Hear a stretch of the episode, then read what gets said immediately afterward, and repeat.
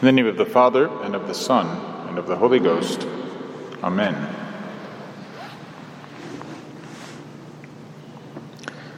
In the secret of today's Mass, we read, We bring before thee, O Lord, victims to be immolated, which signify temporal consolation, that we may not despair of thy eternal promises.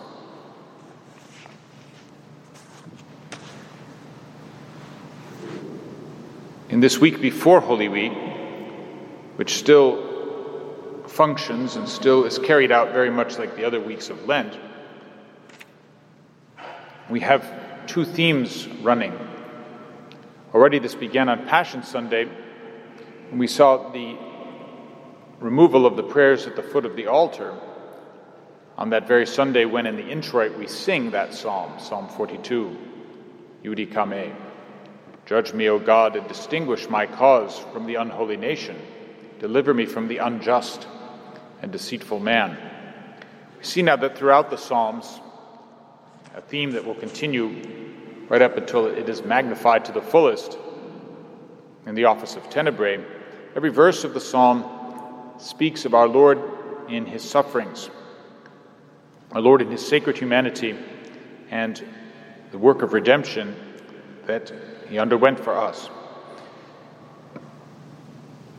Now, throughout the chants of the Mass, we have this theme of the sufferings of our Savior, even though the prayers of the Mass continue to speak of our work throughout Lent, which is the work of penance.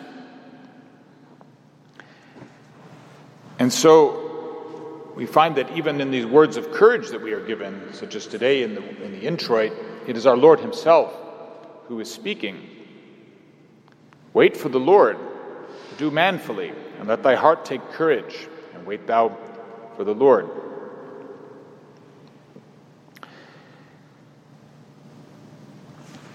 The theme that comes to us through the secret of today's Mass is the theme which we have especially in the Gospel, the theme of time. Our Lord says now to his own brethren, My time is not yet, but your time is always ready.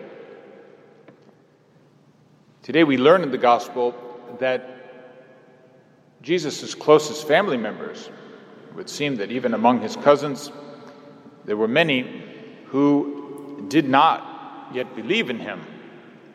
And so they are asking for him to do a great sign to do a great miracle, as was done in the Old Testament to all the great men there, as we hear today in the story of Daniel among the lions. And our Lord says, No, the time is not yet for this. This is what he said very gently to his Holy Mother at the time of his very first miracle. Earlier in St. John's Gospel, only a few chapters before, we have the record of his very first miracle, the changing of water into wine at Cana. And that is the first time we hear him say, My hour is not yet come. This will be said again and again throughout the Gospel of St. John.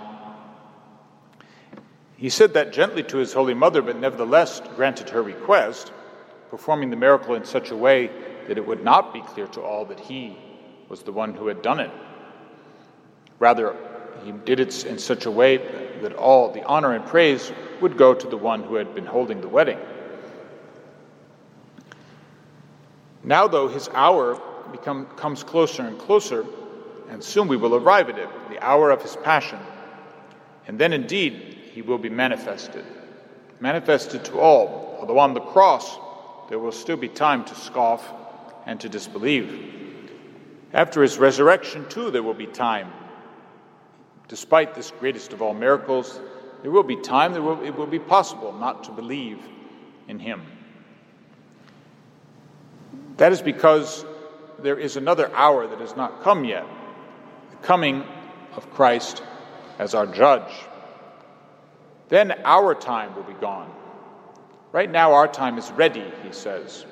Now is the time of mercy, the acceptable time, when we can obtain mercy if we unite ourselves to our Lord's passion, if we confess Him to be the Lord, if we submit to penance and receive fervently the sacraments and live as true Christians, if we make use of our time in this way, then the sacrifices, the victims which we offer up here and now in this time, these will be acceptable to Almighty God, and then we will become the heirs of the eternal promises which are spoken of today in the Mass.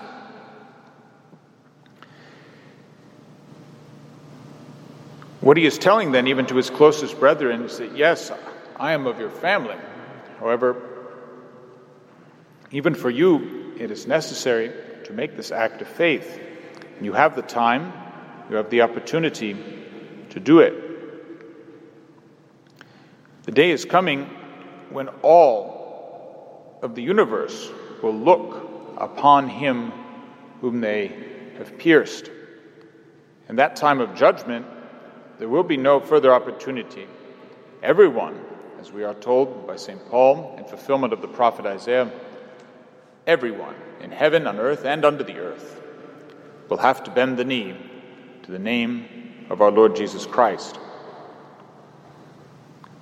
During this most acceptable time, however, the time of Lent, we offer our penances, unite them to the most supreme sacrifice of the Mass. For indeed, we do obtain temporal consolation at this time by what we do. The works of penance, by which we are detached from the things of this world and able to be truly generous toward others, to do good to all while we still have time, and then to spend our most precious hours in conversation with God as a foretaste of this world to come, then indeed this world is full of consolation. It is full of indescribable joy. That joy can be ours if only we unite ourselves from this moment to that victim immolated today on our holy altar. None other than our Lord Jesus Christ, whose time now has come, the time of mercy, before the time of judgment.